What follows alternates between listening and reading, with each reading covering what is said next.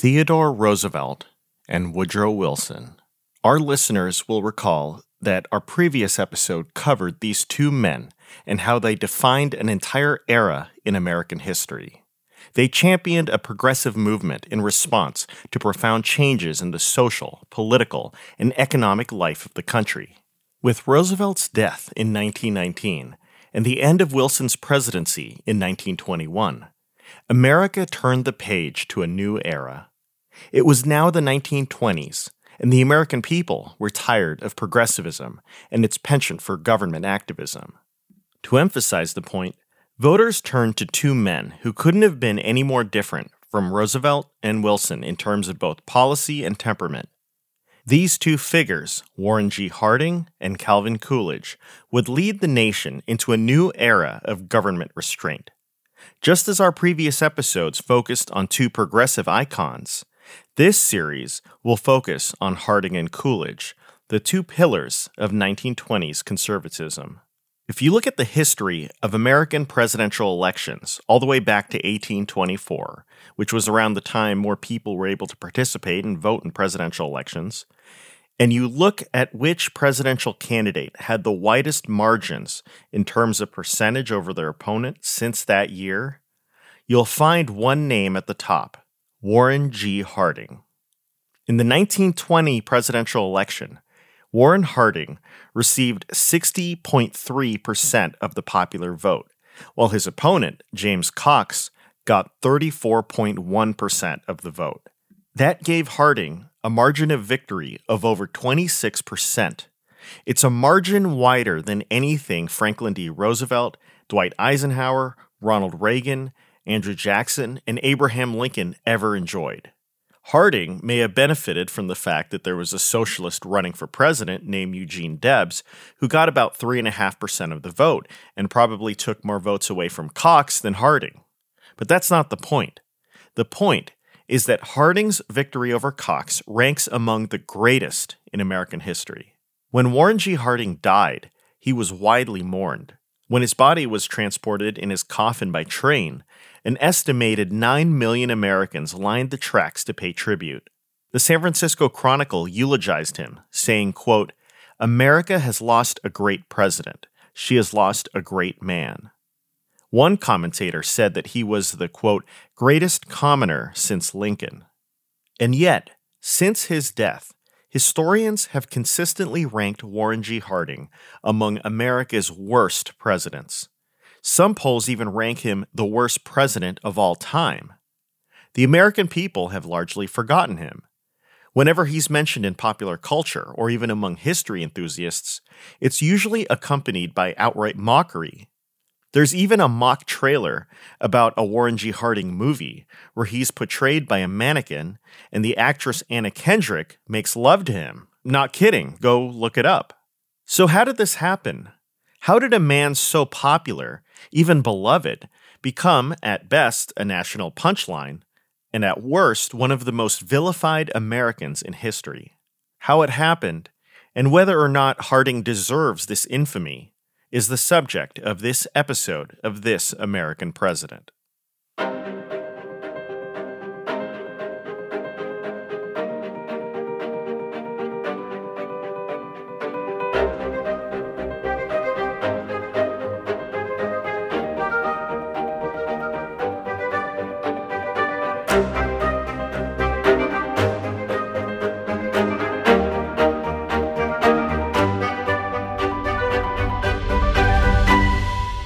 Warren Gamaliel Harding was born on November 2, 1865, in Blooming Grove, Ohio, mere months after the end of the American Civil War.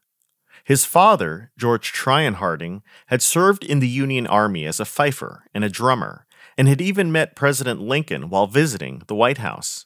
After the war, George became a teacher and eventually a physician. He married a woman named Phoebe, who was a midwife, and together they had Warren G. Harding. Young Warren was the oldest of eight children. According to one account, Phoebe predicted that her son Warren would one day become president of the United States. The Hardings were a close knit and loving family. They were also abolitionists and staunch Republicans. and together they had young Warren G. Harding. There was a rumor in their community that the Hardings had African American blood, and given the racist attitudes at the time, this was said in an attempt to sully their name. Within the Harding family, there's a story that a thief had failed to rob them and started that rumor in revenge. This charge that Harding had African American blood would later come up during his political career. Young Warren went to school, and he did quite well, contrary to misperceptions that he was unintelligent. Historians Eugene Trani and David Wilson, neither of them gushing Harding fans, wrote that he was, quote, not an intellectual, although from all accounts he was not unintelligent either. Harding went to college in Ohio Central College, where he started a school newspaper. After graduating in 1882, he moved to Marion, a small city in Ohio. In a few decades, he would end up becoming the most prominent citizen in Marion. 1884 was a turning point in Harding's life. He was barely over 18, but he and some friends made a gutsy move. They pulled together their limited resources and bought a dying newspaper called the Marion Star. Harding became editor, and he would use the paper as a platform to prominence. That same year, in 1884, he attended the Republican National Convention, and that's where he got his first real exposure to national politics. At the time, Republican Chester Arthur was the incumbent president of the United States, but Harding supported former Senator and Secretary of State James G. Blaine for the nomination. Also attending the convention was a rising star from the New York State Assembly. His name was Theodore Roosevelt. He was a reformer and opposed Blaine's candidacy. Harding was pleased to see Blaine go on to win the nomination. Roosevelt, obviously, was less pleased, but he decided to support Blaine so as to not fully alienate the party. Few at the convention could have known that with Roosevelt and Harding both attending, the GOP's progressive and conservative futures were present at that moment.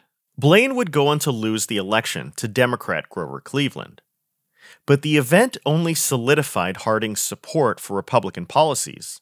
Harding also honed his political views as a newspaper editor. He wrote editorial articles on many local and national issues. As an aside, I've ghostwritten a number of editorials during my career, so I've learned firsthand about the art of writing them. And it's a very specific type of writing, very different from the kind people usually learn in school or in college, where your audience is usually an academic one. In op ed writing, you have to craft a message very succinctly and in a style that gets and sustains the attention of a large audience, namely the broader public. I have to think that doing this kind of writing prepared Harding well for a career in politics, where he had to hone his message in a way that connected with the voters. As editor, Harding became the major driving force that turned the Marion Star into a successful paper, and that success increased his visibility and reputation. And Harding was also a pretty likable guy. He was someone who did well on the social scene. He was affable, a good speaker, and many considered him quite handsome. So naturally, Harding was quite popular with the ladies. And soon a woman, an older woman, came into view who would profoundly change his life and American history. Her name was Florence Mabel Kling. She was five years Harding's senior and was the daughter of one of Marion's wealthiest men, a man named Amos Kling. Amos was a self made man and a hard driving businessman who raised his daughter Florence to be a strong willed, independent woman. Florence and her father would butt heads, and when she was 19, she got pregnant and eloped with a man named Henry DeWolf. She gave birth to a son named Marshall, but things fell apart when Henry became an alcoholic and abandoned her. Florence's father, Amos, basically disowned her because of the entire affair, and she and her son were completely shunned by family and friends. Eventually, Amos came around and decided to help her raise Marshall, but she would still have to pay her own way. So, with the help of a few friends, Florence got back up on her feet and she became a piano teacher. And one of her students was a girl named Charity Harding, who was Warren Harding's sister. Florence would go to the Harding household to teach Charity, and it was at this point that she met Warren. and soon they had fallen in love. At the time, she was still in a common law marriage with Henry Kling, but she decided to dissolve it and marry Harding instead. Things looked promising for the couple, but her father Amos fiercely opposed the marriage. It seemed that Harding had criticized Amos in one of his editorials, which offended the man. Also, Amos felt that Florence could do better than to marry Harding. So it was at this point that Amos declared an all out war on Harding to try to stop him from marrying his daughter. He spread those old rumors about Harding's ancestry, using the N word to describe him, and he tried to get the Marion community to shun him. But none of it worked. Warren and Florence married in July of 1891 when he was 25 and she was 30. Those who knew the couple saw how they complemented each other. As I said earlier, she was a strong willed and independent person. She could be demanding at times, while Harding was more laid back. Her nickname for him was Sonny, while he referred to her as either the boss or the Duchess. Florence went on to work for Warren at the Marion Star, where she served as business manager. She apparently did a great job helping to run the newspaper, making it more efficient, and helping increase its circulation. Some people then and now attribute Harding's success as a newspaperman or in politics to her. In some ways, she contributed mightily to his success, but some historians say that this is a bit exaggerated, and it wasn't the kind of situation where Warren was just a vehicle for her ambitions. Still, there was enough stress in Harding's life that he actually went up to the Battle Creek Sanitarium in Michigan to seek treatment. Some sources say it was for depression, others say it might have been because of heart issues, and he apparently went at least five times during a three year period. But meanwhile, Harding's paper continued to thrive, and it wasn't long before people began to consider him for elected office. As I said earlier, Harding was a Republican. According to his biographer, Francis Russell, for Harding, the GOP stood for union and prosperity. Harding believed that the party's support for high tariffs was the best way to prop up American business. The Marion Star became an island of Republican conservatism, considering that the rest of Marion was pretty Democrat. But that didn't deter Harding. In 1895, he ran for county auditor. It was an uphill struggle, and he ended up losing that first race. But he exceeded expectations, and his future seemed bright. In 1899, when Harding was nearing his mid 30s, he ran for the Ohio State Senate, and this time he won. With his appealing personality, Harding was a natural in politics. He became one of the most popular members in the state house. His entrance into elective office coincided with the rise of the progressive movement and the split in the Republican Party between the reformers and the conservatives, which we saw in the 1884 election, had only widened. But Harding was one of those guys that found a way to make friendships with people on both sides. One newspaper reporter wrote of Harding, quote, he was soon regarded as a coming man in Ohio politics. He was an excellent mixer. He had an inestimable gift of never forgetting a man's face or his name. And there was always a genuine warmth in his handshake, a real geniality in his smile. Harding was even referred to as, quote, the most popular man in the legislature. Harding gained a reputation as that of a, quote, harmonizer. Not the man who would lead the party, but one who could bridge the divides within the party. He accepted some progressive arguments and supported civil service reform in response to the corruption of party bosses. When fellow Republican Theodore Roosevelt ascended to the presidency and called for a progressive square deal, which included new regulatory legislation and busting monopolies, Harding supported many of his policies, but he rejected other progressive ideas that sought to change the structure of American democracy. These included proposals like the initiative, which would give the citizens the power to propose legislation that voters would then decide upon, and the referendum, which subjected legislation already passed by the legislature to the approval of the people. Harding felt that these proposals defeated the point of having elected officials. He referred to his own political philosophy as one of, quote, rational progressivism. a new year full of surprises. But one thing is always predictable postage costs go up. Stamps.com gives you crazy discounts of up to 89% off USPS and UPS services. So when postage goes up, your business will barely notice the change. Stamps.com is like your own personal post office, wherever you are. You can even take orders on the go with the mobile app. No lines, no traffic, no waiting. Schedule package pickups, automatically find the cheapest and fastest shipping options, and seamlessly connect with every major marketplace and shopping cart. There's even a supply store where you can stock up on mailing supplies, labels, even printers. Stamps.com has been indispensable for over 1 million businesses just like yours. All you need is a computer or phone and printer. Take a chunk out of your mailing and shipping costs this year with Stamps.com. Sign up with promo code PROGRAM for a special offer that includes a four week trial, plus free postage and free digital scale. No long term commitments or contracts. That's Stamps.com code PROGRAM. Lucky Land Casino asking people what's the weirdest place you've gotten lucky? Lucky? In line at the deli, I guess? Aha, in my dentist's office. More than once, actually. Do I have to say? Yes, you do. In the car before my kids' PTA meeting. Really? Yes. Excuse me, what's the weirdest place you've gotten lucky? I never win and tell. Well, there you have it. You can get lucky anywhere playing at LuckyLandSlots.com. Play for free right now. Are you feeling lucky? Purchase necessary. Void where prohibited by law. 18 plus. Terms and conditions apply. See website for details. In a previous episode, I talked about Teddy Roosevelt and what made him tick. And I argued that it was the concept of greatness, and in this context, national greatness, that really motivated him.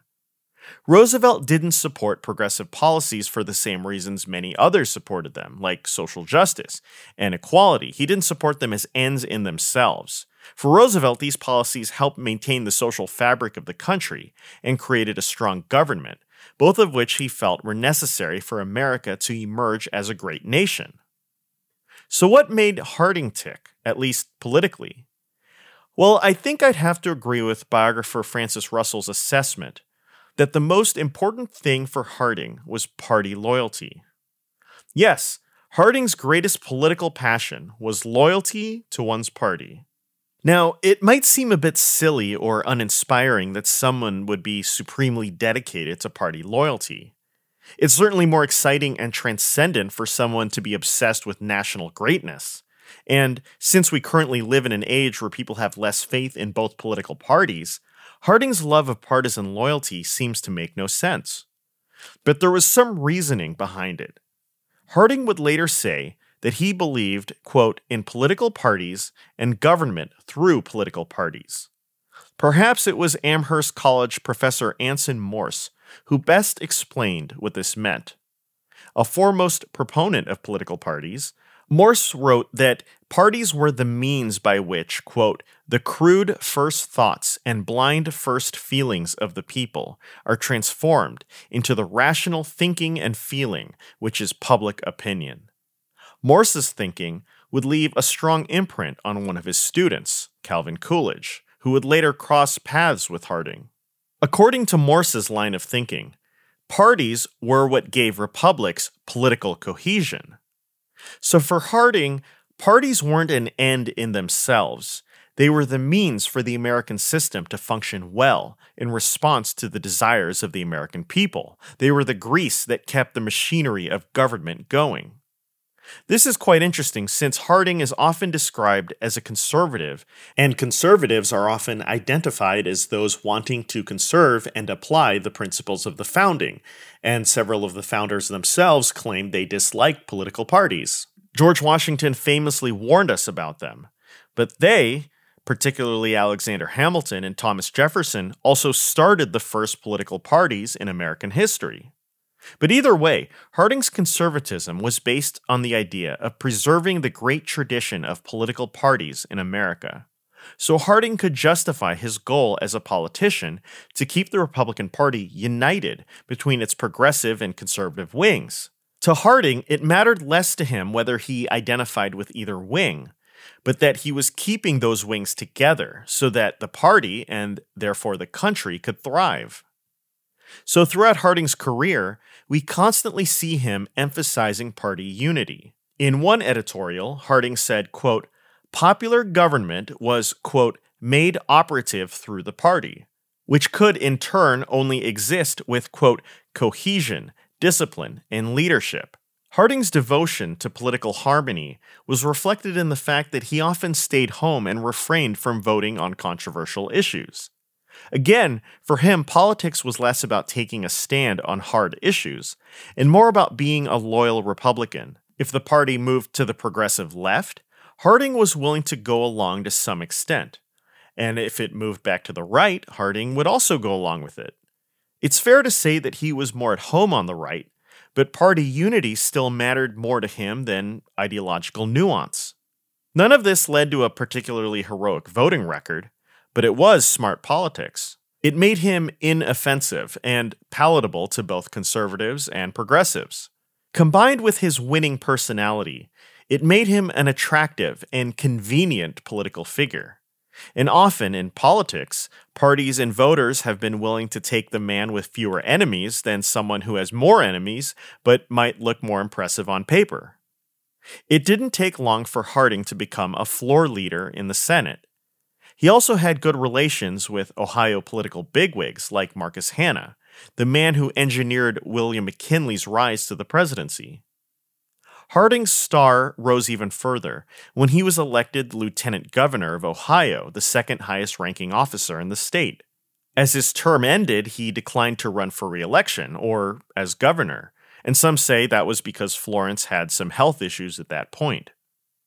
It was around this time that Harding strayed from Florence and embarked on an affair with a woman named Carrie Phillips, who was the wife of a close friend. The Phillipses had just lost a child, and Mr. Phillips was so distraught that he went to the Battle Creek Sanitarium. This left Carrie alone at home, and soon she and Harding were in a passionate affair that would last 15 years. On another note, by this time Harding seemed to have somehow won over his father in law, Amos. According to one account, Amos said Harding was still an N word, but he was a quote, smart N word, there aren't a lot of heroes at this point in the story. But Harding still harbored political ambitions. In 1910, when he was 44 years old, he ran for governor of Ohio. He won the Republican nomination and faced incumbent Democrat Judson Harmon. That year, the GOP was dividing further between the reformers and the conservatives, and this time Harding wasn't able to heal the rift, so he lost by a pretty sizable margin. It seemed that Harding's political career had run its course. He considered leaving politics for good. After all, he had a successful newspaper business to return to. But he was still one of the most well known Republicans in Ohio. And at the time, there was an Ohio Republican in the White House, William Howard Taft. Taft had been Theodore Roosevelt's chosen successor, but relations between the two men had soured. Roosevelt felt that Taft had departed from his progressive policies, and he was mounting a challenge to take away the Republican nomination from Taft in 1912. Harding was shocked when Roosevelt challenged Taft for the nomination. He felt that this was deepening the divide within the party between the progressives and the conservatives. For Harding, Taft was the incumbent and deserved the party's unified support. He believed that Roosevelt could only have been doing this out of, quote, egotism and greed for power. Taft was grateful to Harding for his support, and he even asked Harding to give his nominating speech at the convention. In doing so, Taft helped revive Harding's career. At the convention, Harding gave about as lofty and inspiring a speech as one could give about President Taft, saying he was the, quote, fine embodiment of honesty a quote, fearless executor of the law, quote, that inspiring personification of courage, that matchless exemplar of justice, that glorious apostle of peace and amity, and, quote, the finest example of lofty patience since the immortal Lincoln. Despite the divisions of the moment, Harding sought to unify the left and the right within the Republican Party and reached out specifically to progressives. And this is where, despite his well known oratory skills, Harding got a reputation for going over the top on alliteration, saying, quote, Progression is not proclamation nor palaver. It is not pretense nor play on prejudice. It is not of personal pronouns nor perennial pronouncement. It is not the perturbation of a people passion wrought, nor a promise proposed. Progression is everlastingly lifting the standards that marked the end of the world's march yesterday and planting them on new and advanced heights today. Tested by such a standard, President Taft is the greatest progressive of the age. Even Harding would poke fun at his own words, saying he was, quote, bloviating. One of his friends even described his speeches as, quote, a rambling, high sounding mixture of platitudes, patriotism, and pure nonsense. As it turned out, when Roosevelt failed to beat Taft to the nomination, he and his supporters left and started their own party, the Progressive Party, and had their own convention and nominated Roosevelt as a third party candidate. Roosevelt would end up splitting the vote with Taft, handing the election that fall to Democratic candidate Woodrow Wilson. Wilson would then implement a progressive agenda that rivaled, and some would say exceeded, Roosevelt's accomplishments in the White House. As we covered in a previous episode, under Wilson, America saw the reduction of the tariff, the implementation of the income tax, the establishment of the Federal Trade Commission to regulate businesses, and the creation of the Federal Reserve to regulate monetary policy. The progressive movement was at a high point. Meanwhile, Harding was back in the public eye. GOP leaders in Ohio approached Harding to run for the U.S. Senate. Around this time, Harding got close to a major political figure in Ohio named Harry Daugherty. They had known each other for many years, but this time Daugherty saw a lot of potential in Harding, and he became a close political advisor. One major progressive reform was the 17th Amendment, which altered the way U.S. senators were chosen. Originally, they were chosen by state legislators, but from now on, they would be chosen by the vote of the people. Harding became one of the earliest to run for Senate in these popular vote style elections.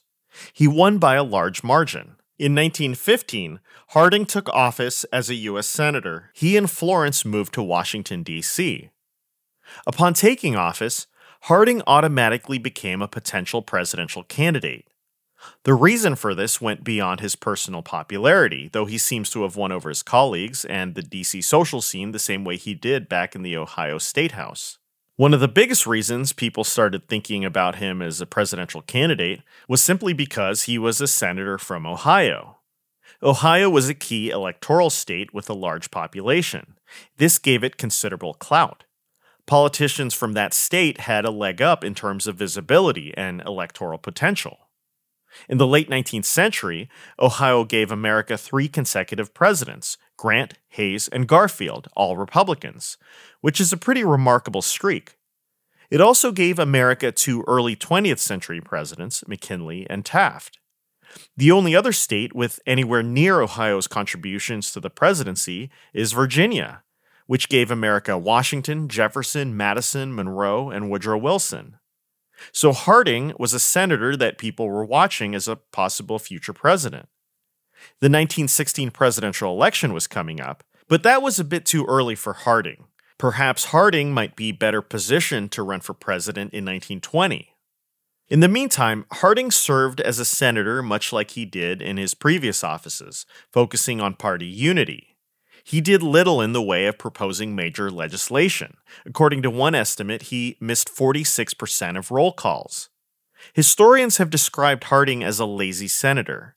But other commentators, like John Dean, who published a book about Harding in 2004, argued that this is a misperception and that Harding was actually strategically missing those votes to avoid controversial issues, so as to not alienate progressives and conservatives.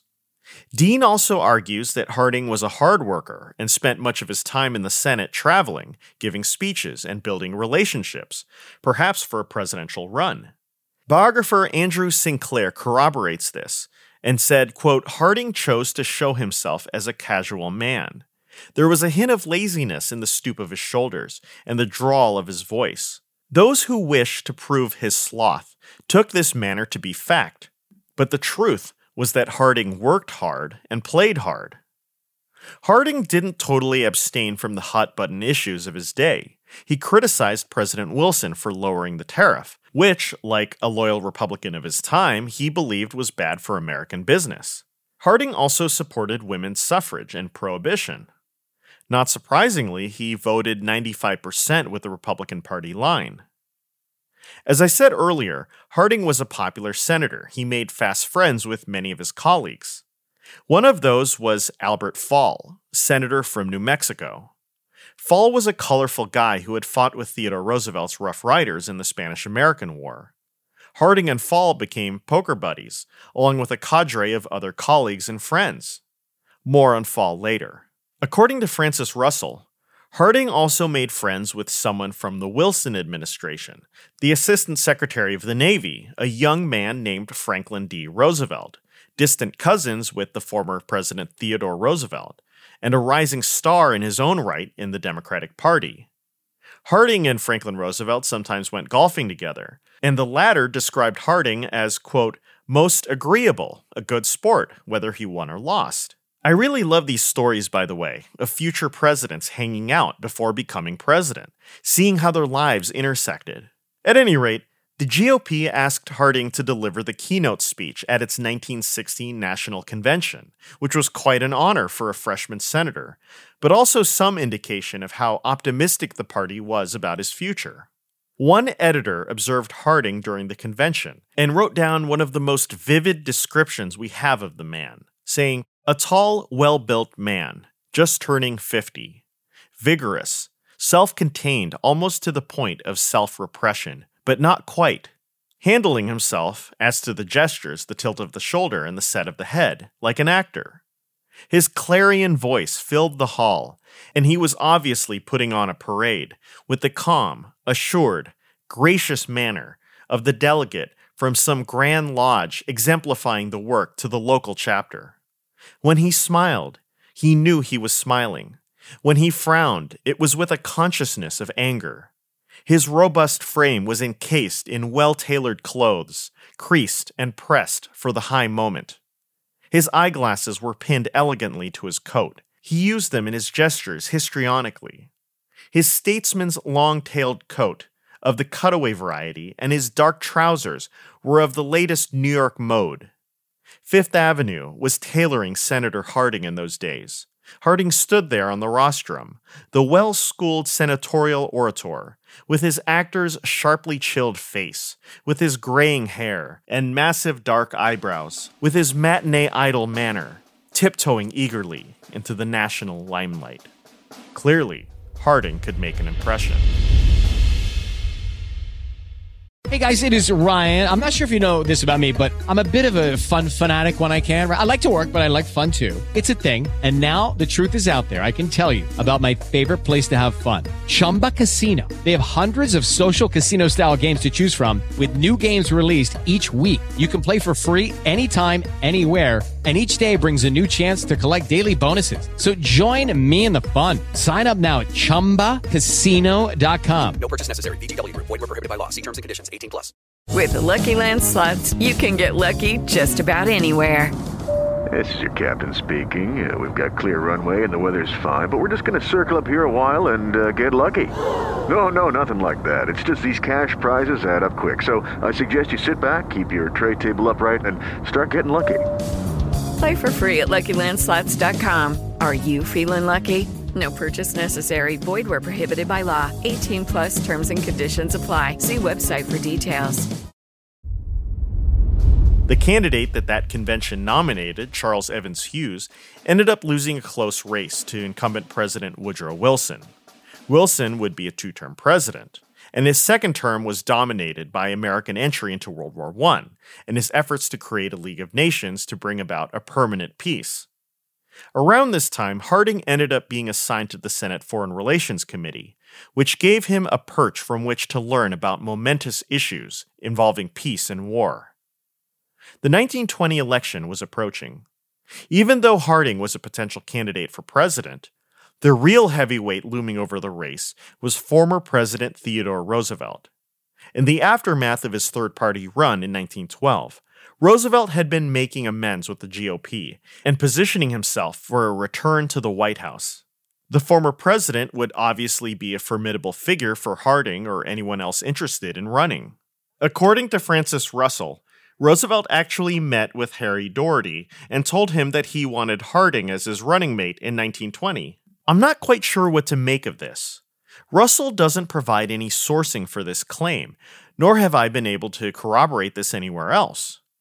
It isn't all unlikely, it actually makes some sense considering Ohio's electoral importance, and the fact that having Harding on the ticket could help the more progressive Roosevelt win over conservative support and enhance party unity. If it's true that Roosevelt was considering Harding as his running mate, it's quite interesting considering the way history turned out. The way things did turn out happened largely because in January of 1919, Theodore Roosevelt died in his home at Sagamore Hill of a blood clot. He was 60 years old. Roosevelt's death changed the entire dynamics of the race, leaving it wide open. Talk of Harding's candidacy increased. It's one thing to be talked about as president, but it's another thing to actually consider being president, taking on the awesome responsibilities of leading a great nation, a rising world power. Just a week and a half after Roosevelt's death, Harding mused about the prospect, writing, quote, I expect it is very possible that I would make as good a president as a great many men who are talked up for that position. And I would almost be willing to bet that I would be a more common sensible president than the man who now occupies the White House. At the same time, I have such an understanding of my own inefficiency that I should really be ashamed to presume myself fitted to reach out for a place of such responsibility. A few months later, Harding seemed much more alarmed at the prospect, saying, quote, The only thing I really worry about is that I am sometimes very much afraid I am going to be nominated and elected. That's an awful thing to contemplate. But Harding remained confident in public. As a member of the Foreign Relations Committee, he attended a meeting with President Wilson in August of 1919 over the proposed League of Nations. During the meeting, Harding held his own with Wilson, America's only president with a PhD. Harding and many of his colleagues had strong reservations about Wilson's treaty with the European powers that would create the League of Nations. They worried about the proposals that obligated America to intervene militarily in foreign conflicts. Harding supported subjecting such intervention to the approval of Congress. When Wilson embarked on a trip across the country to build support for his league, Harding responded with well received speeches rebutting Wilson's argument. During his tour in the fall of 1919, Wilson suffered a breakdown and had to be rushed back to Washington. He then suffered a major stroke, leaving him largely debilitated for the rest of his term. As we noted in previous episodes, Wilson's wife Edith kept his illness hidden from the public. From the end of 1919 to March 1921, when Wilson's successor would be inaugurated, the nation was without a functioning chief executive at a time when the momentous issues of peace and war were at stake. At any rate, several Republicans lined up for the party's nomination.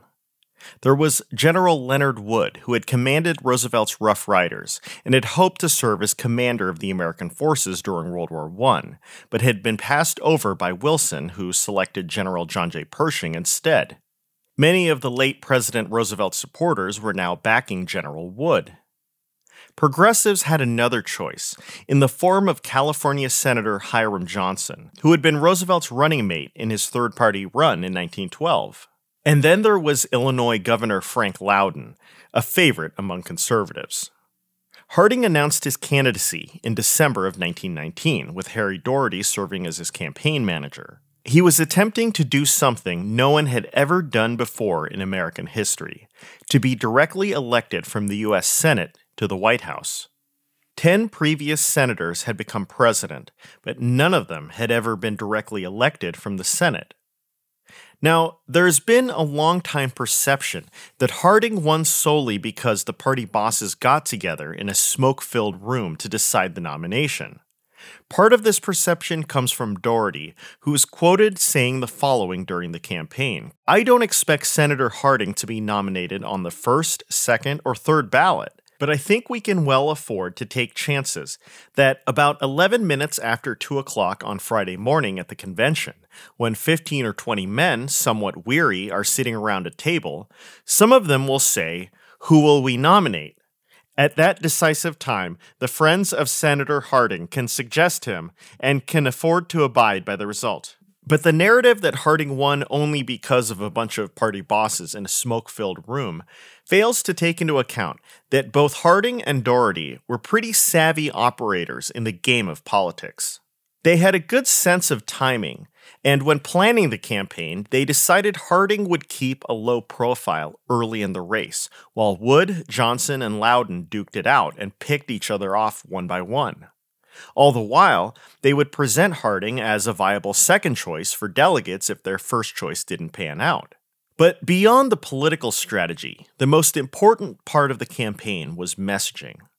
Harding and Daugherty hit upon the exact message that the American people wanted to hear. To understand why, it's important to take measure of the times. Those living in 1920 were living through a dizzying and unsettling amount of change. Their nation had reached new heights of prosperity during and after the Gilded Age. America was now an industrial giant. It was, by many measures, the richest and most productive country in the world. New railroads and factories were being built across the country. The nation was several decades into a long process of urbanization and industrialization. New innovations and appliances were entering the economy, like cars, phones, and radios. Airplanes had recently made their debut. The assembly lines and massive monopolies were features of the modern economy. Electricity was now powering factories and lighting up homes. Productivity was increasing. The social fabric of the country was also changing. Women had the right to vote. African Americans were migrating out of the rural southern states into the urban Northeast. Generations of new immigrants had changed the ethnic makeup of the country. Hundreds of thousands of American troops who had served abroad during World War I had seen more of the world than previous generations. America was becoming more involved in geopolitics than ever before. All of these factors had changed the way Americans lived and worked. It was a time of unprecedented change. Presidents Theodore Roosevelt and Woodrow Wilson responded to these changes with equally unprecedented government activism. And by then, the debilitated President Wilson was still trying to impose incredibly ambitious plans to ensure world peace through his League of Nations, a plan that called for America to permanently engage in world affairs. But by 1920, the American people were exhausted. Yes, they continued to buy up the latest innovations like cars and radios. Yes, they continued to work in the factories. Yes, women exercised the vote. But in times of change, there is often this yearning for simpler, for calmer and quieter times. The influential economist John Maynard Keynes captured the mood, saying, Our power of feeling or caring beyond the immediate questions of our own direct experience and the most dreadful anticipations cannot move us. We have already been moved beyond endurance and need rest. Warren G. Harding was the only candidate for president in 1920 that really captured that yearning. In a speech in Boston, he laid out his vision. Behind the rather forced alliteration were words that soothed the ears of the voters healing, restoration, serenity, and finally, normalcy. Critics mocked the word normalcy, saying that it wasn't even a real word, although it did appear in dictionaries many decades before. Either way, the American people loved the idea of a return to normalcy, a return to simpler times. And whatever can be said about the wisdom of this course, it's hard not to imagine why a people would, after decades of exhausting change, of social experimentation, and of war, would long for some space to breathe. Warren Harding promised just that. He was essentially promising to turn back the clock in American politics, back further beyond the policies of Theodore Roosevelt, all the way back at least to William McKinley, if not earlier. It was a promise to balance the progress that had been made in government, in the economy, and in technology with the restoration of traditional values. And when we note that Americans wanted normalcy, that's not to say that they rejected all aspects of modernity. But it does suggest that Americans didn't want modernity to overwhelm the things and the values that had worked before. And some of it was honestly just pure exhaustion. Americans wanted a break. In the same speech, Harding contrasted his predecessor, President Wilson, and his utopian activist policies with his own more modest, minimalist proposals. Harding also called for a return to good old American patriotism. And this is where Warren Harding employed a term or a phrase that has outlasted his campaign. That term was America First. As potent as this message for normalcy and America First was, he still had to defeat his opponents, the other Republicans running for the nomination. And at first, it didn't look like this would happen. Harding didn't perform very well in the primaries. In fact, when he lost in Indiana, he considered ending his campaign. But Florence, still strong willed as ever, insisted he stay in. By the way, Florence also dabbled in the spiritual. Apparently, she visited a supposed clairvoyant named Madame Marcia, who predicted that Harding would win the nomination and become president, but that he would also die in office. Supposedly, Florence revealed this to reporters, but didn't tell her husband because he didn't believe in clairvoyance. At any rate, as the convention approached, Harding and Daugherty's plans started paying off. Senator Johnson launched an investigation into General Wood and Governor Lowden's campaign spending practices. This embittered the three camps against each other, making it harder for any of them to expand their base of support. Meanwhile, Harding, to some extent, remained the second choice for many candidates, just as Daugherty and Harding had planned. The convention began in June in Chicago. General Wood led early, and Harding's tally didn't look very promising. But Wood, Lowden, and Johnson simply couldn't garner enough support to win the nomination. By the eighth ballot, the convention was deadlocked, and the delegates went on to recess. Various compromise candidates were considered, but Harding seemed to be the one guy that both the progressives and the conservatives could accept, the one guy who stood a chance at unifying all of them. And all of this makes some sense. After all, Harding's entire ideology was basically about party unity. And again, it helped that Harding was from Ohio, a critical state, especially since the Democrats were considering nominating the governor of Ohio, James Cox, as their presidential candidate. The turning point was when Governor Lowden released his delegates, freeing them to vote for whoever they wanted. Harding's support skyrocketed from just 13% of the delegates on the 8th ballot to almost 40% on the ninth ballot. Harding ultimately won on the 10th ballot with about two thirds of the delegate tally. Warren G. Harding was now the Republican nominee for president. Okay, round two. Name something that's not boring. A laundry? Ooh, a book club Computer solitaire, huh? Ah, oh, sorry, we were looking for Chumba Casino. That's right. ChumbaCasino.com has over 100 casino style games. Join today and play for free for your chance to redeem some serious prizes. ChumbaCasino.com. No purchase necessary. Full prohibited by law. 18 plus terms and conditions apply. See website for details. Doctors endorse it, nutritionists recommend it, and customers love it.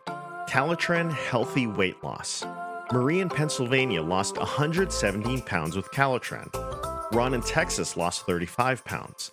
Diane not only lost weight, but she also found relief from arthritis. Lynn lost over 35 inches and 45 pounds.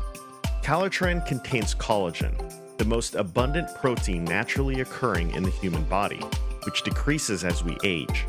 Taking Calitren promotes better sleep, more energy, less joint pain, and best of all, weight loss. Calitren has an amazing 86% success rate with their 90 day supply. And this week, take advantage of their President's Day sale. Buy the 90 day supply and get an extra month free plus free shipping. Ordering is so easy. Just text the word president to 30605 and I'll send you a link for this special offer. Again, text president to 30605. There was a little bit of confusion in determining Harding's running mate. There were talks for Senator Johnson to join Harding to balance the ticket with the progressive. Johnson reportedly turned down the offer. Harding was also interested in Wisconsin Senator Irvine Lenroot, who was also a progressive. Again, here we see Harding going for party unity. Everything seemed set. Illinois Senator Medill McCormick went up to the convention platform to nominate Lenroot. But the delegates were fed up with being dictated to by the bosses, and they began chanting the name of someone else, Calvin Coolidge. Coolidge was the popular governor of Massachusetts. He actually had had hopes to win the presidential nomination that year, but he didn't make much of a splash. But he had national name recognition because he had taken a strong stance against labor during the Boston police strike the year before. Coolidge was popular among conservatives and those who feared the radical labor movement. The delegates may not have thought much of Coolidge when it came to the presidency, but he was popular enough to be their top choice as vice president. The movement for Coolidge gained momentum at the convention, and he was quickly nominated as Harding's running mate. The nomination of two reliable conservatives confirmed that the Republican Party had officially rejected the politics of the progressive era, including the Republican brand of progressivism championed by Theodore Roosevelt. And it raises the question of whether the party would have gone in this direction had Roosevelt still been alive. But that's all speculation at this point the Republicans were offering the country a chance to reverse or at least slow down the policies of Roosevelt and Wilson. At the end of June and the beginning of July, the Democrats held their own convention in San Francisco. Apparently, President Wilson, delusional about his own physical state, nursed hopes that he would be nominated to an unprecedented third term. But this was pure fantasy. After 44 ballots, the Democrats ended up nominating Governor Cox, Harding's fellow Ohioan, and also another newspaperman. And Harding's old golfing buddy, Franklin D. Roosevelt, was nominated as vice president. Not everyone was impressed with Harding's nomination, especially the media. The New York World called him, quote, weak and mediocre, while the New York Times said he was a, quote, very respectable Ohio politician of the second class. Democrat William McAdoo said Harding's speeches were like, quote, an army of pompous phrases moving over the landscape in search of an idea. Sometimes these meandering words actually capture a straggling thought and bear it triumphantly, a prisoner in their midst, until it died of servitude and overwork. Social critic H.L. Mencken was even more brutal, saying Harding's vocabulary, quote, reminds me of a string of wet sponges, of tattering washing on the line, of stale bean soup, of college yells, of dogs barking idiotically through endless nights. It is so bad that a sort of grandeur creeps into it. It drags itself out of a dark abyss of pish and crawls insanely up the topmost pinnacle of posh. It is rumble and bumble. It is flap and doodle. It is balder and dash. But Harding's critics aside, the American people seem to like him, making it not the last time that they warmed up to a figure who the elite class scoffed at as unintelligent. Harding and Daugherty borrowed from a winning strategy McKinley used in his presidential runs, the front porch campaign. Harding spent much of the race at home in Marion, where he gave speeches literally from his front porch. The American people came to see him. About 600,000 of them visited him and wanted to hear him speak. And during those speeches, he continued to focus on party unity, hedging on the major issues to avoid dividing up the party. The major issue was the League of Nations and whether America would participate in it. The Democratic ticket ran in support of the League, hoping to fulfill President Wilson's vision, while Harding, in his usual fashion, remained ambiguous on the issue. He also wasn't confined to just campaigning for Marion. He ended up traveling across the country and giving about 112 speeches. Cox and Roosevelt also went on the road and spoke to millions of Americans. The campaign was generally clean. Neither side attacked each other with too much mudslinging. But there was one ugly incident. One William Chancellor, a professor at the College of Wooster, spread around pamphlets claiming that Harding had black ancestry and was therefore unfit for office. Thankfully, this attack didn't get much traction. November 2nd was Election Day, and it was the first presidential election where women could vote in every state in the country.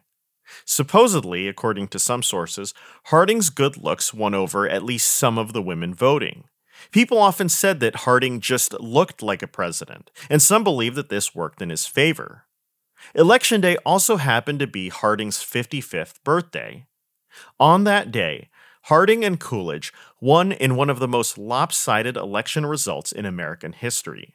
As I said at the start of the episode, it remains the widest margin by percentage going back to 1824 26 percentage points. Harding won more than 60% of the popular vote, something only FDR, Lyndon Johnson, and Richard Nixon would accomplish. He also won 37 states, with just 11 going to Cox, for a 404 to 127 vote result in the Electoral College. For decades, the Democrats had had a hammerlock on all of the 11 southern states that had seceded from the Union during the Civil War. Harding's victory in Tennessee had been the first time since the end of Reconstruction when a former Confederate state went Republican. And Harding had some coattails too, as he increased the Republican majorities in the House and the Senate. He became the first senator to be directly elected to the presidency, and he was also the first president to be born after the end of the Civil War, and the first and thus far only president to be elected on his birthday. His victory, in part, came because of his message, his promise to return to normalcy. But we can't attribute it solely to Harding and his message. It was also, in large part, a repudiation of Wilson and his utopian vision for the world. Whatever way you look at it, Warren Harding, the former newspaperman, the charming politician from Marion, was about to become the 29th President of the United States. Harding was entering the White House at the start of a new era. America was turning the page from years of war and government activism. A new decade was at hand. It was a fresh start for the nation. But it was also a time of unease. When we look back at the 1920s, we think of the things in the newsreels and the movies the dancing flappers, the speakeasies packed with people. We think of the jazz age and the barrels of moonshine. The 1920s would be filled with a lot of that, but when Harding first took over, the nation's economy was in crisis. The transition from a wartime economy to a peacetime one was difficult. There weren't enough jobs for returning veterans. There was deflation and a drop in foreign trade. Unemployment was high. Workers were going on strikes across the country. And as I mentioned earlier, President Wilson was incapacitated, so the country was without a functioning chief executive for about a year and a half. Harding had his work cut out for him, which led him to choose men of impressive stature for his cabinet. For the top slot, Secretary of State, he chose Charles Evans Hughes, the 1916 Republican nominee for president who had lost to Wilson. Despite this defeat, Hughes had an impressive resume. He had been governor of New York and a justice on the U.S. Supreme Court.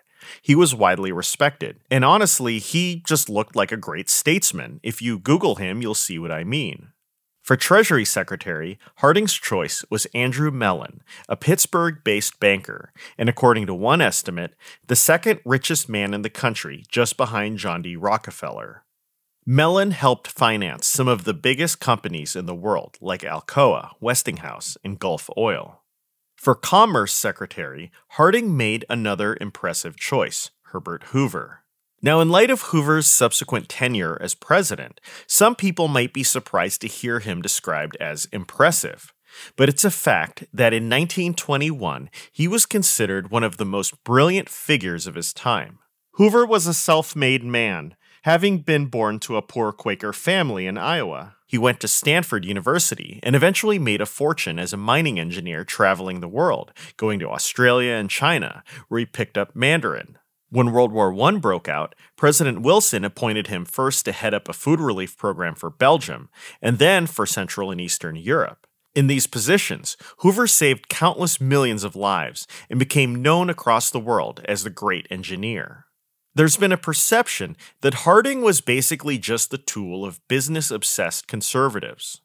Well, Harding was certainly conservative, but he wasn't rigidly so, and his cabinet members, especially Hughes, Hoover, and his Secretary of Commerce, Henry Wallace, had progressive tendencies. In fact, Hughes had supported Wilson's League, and Hoover had been part of Wilson's administration and was a fan of government activism. Conservatives were happy that Harding had appointed Mellon, but not about his appointing Hoover. But Harding insisted that if the conservatives wanted Mellon, they had to take Hoover as well. That Harding was willing to defy Republican conservatives here indicates some measure of confidence he had in his leverage over them. Hughes, Hoover, and Mellon were standouts. They alone made the cabinet impressive. And they also reflect, again, Harding's focus on party unity. Historian Kenneth Whyte believes that Harding's selection of a progressive like Herbert Hoover was a way to placate pro League of Nations advocates within the Republican Party. Harding would also include his vice president, Calvin Coolidge, in those meetings. Coolidge was famous for being quite reticent, and he wouldn't be a major player in the administration. But being invited to participate at all was more than what most vice presidents had experienced up to that point. Unfortunately, Harding's cabinet also featured some tragically flawed choices. First, he appointed his close advisor Daugherty as Attorney General. He also put his close friend and former Senate colleague Albert Fall as Secretary of Interior. As we will see, both of these men would inflict grievous damage on Harding's legacy. On March 4th, 1921, Warren G. Harding stood on the east portico of the U.S. Capitol and took the oath of office as the 29th President of the United States. He swore the oath on the same Bible that George Washington used for his first inauguration back in 1789. In his inaugural address, Harding acknowledged that the world had changed in recent years, saying, We recognize the new order of the world with the closer contacts which progress has wrought. Harding insisted, quote, America is ready to encourage, eager to initiate, anxious to participate in any seemly program likely to lessen the probability of war. With that said, Harding's speech focused mainly on a restoration of traditional American policies. He said, quote, The recorded progress of our republic, materially and spiritually, in itself proves the wisdom of the inherited policy of non involvement in old world affairs. He added, quote, America, our America, the America builded on the foundation laid by the inspired fathers, can be a party to no permanent military alliance. He then promised to repeal wartime taxes, cut government spending, and uphold the tariff. Harding affirmed the conservative belief in minimal government, saying, quote, Our most dangerous tendency is to expect too much of government, and at the same time, do for it too little. With these reassuring words, the Harding administration had begun. Like all presidents, when Harding took the oath of office, he swore to, quote, preserve, protect, and defend the Constitution of the United States. In his first year as president, he literally did just that. Not long after taking office, he issued an executive order transferring the original copy of the U.S. Constitution, along with the Declaration of Independence, from the State Department, where they were not being properly protected from wear and tear, and into the possession of the Library of Congress. Harding then approved for the two hollowed documents to be placed in, quote, a safe, permanent repository where they could be properly preserved and available for public viewing. Today, the documents can be seen in Washington, D.C. in the National Archives. One could make the argument that Warren G. Harding did more than any other president to fulfill his pledge to preserve the Constitution. The newspaper editor from Marion, Ohio, was now the president of a rising America. The country was entering a new era, and Harding would be in a position to mold its destiny for decades to come. How his presidency played out is the subject of the next episode of This American President. To learn more about Warren G. Harding and Calvin Coolidge, check out The Shadow of Blooming Grove by Francis Russell, The Presidency of Warren G. Harding by Eugene Trani and David Wilson, Warren G. Harding by John W. Dean, Coolidge by Amity Shlaes. and The Presidency of Calvin Coolidge by Robert Ferrell. This American President is produced by myself, Richard Lim, and Michael Neal. If you like what you've been hearing, you can help us by leaving a five star review on Apple Podcasts or wherever you listen to our show. I'm Richard Lim. We're back next time with more This American President.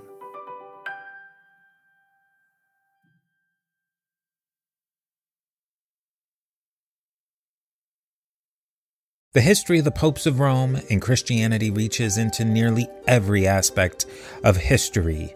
In the History of the Papacy podcast, we step over the rope. We dive in to discover more about the people, events, and background that define the influence of the popes of Rome and Church, not only on the West, but the world. To start listening now, go to parthenonpodcast.com or search for History of the Papacy on your favorite podcast platform.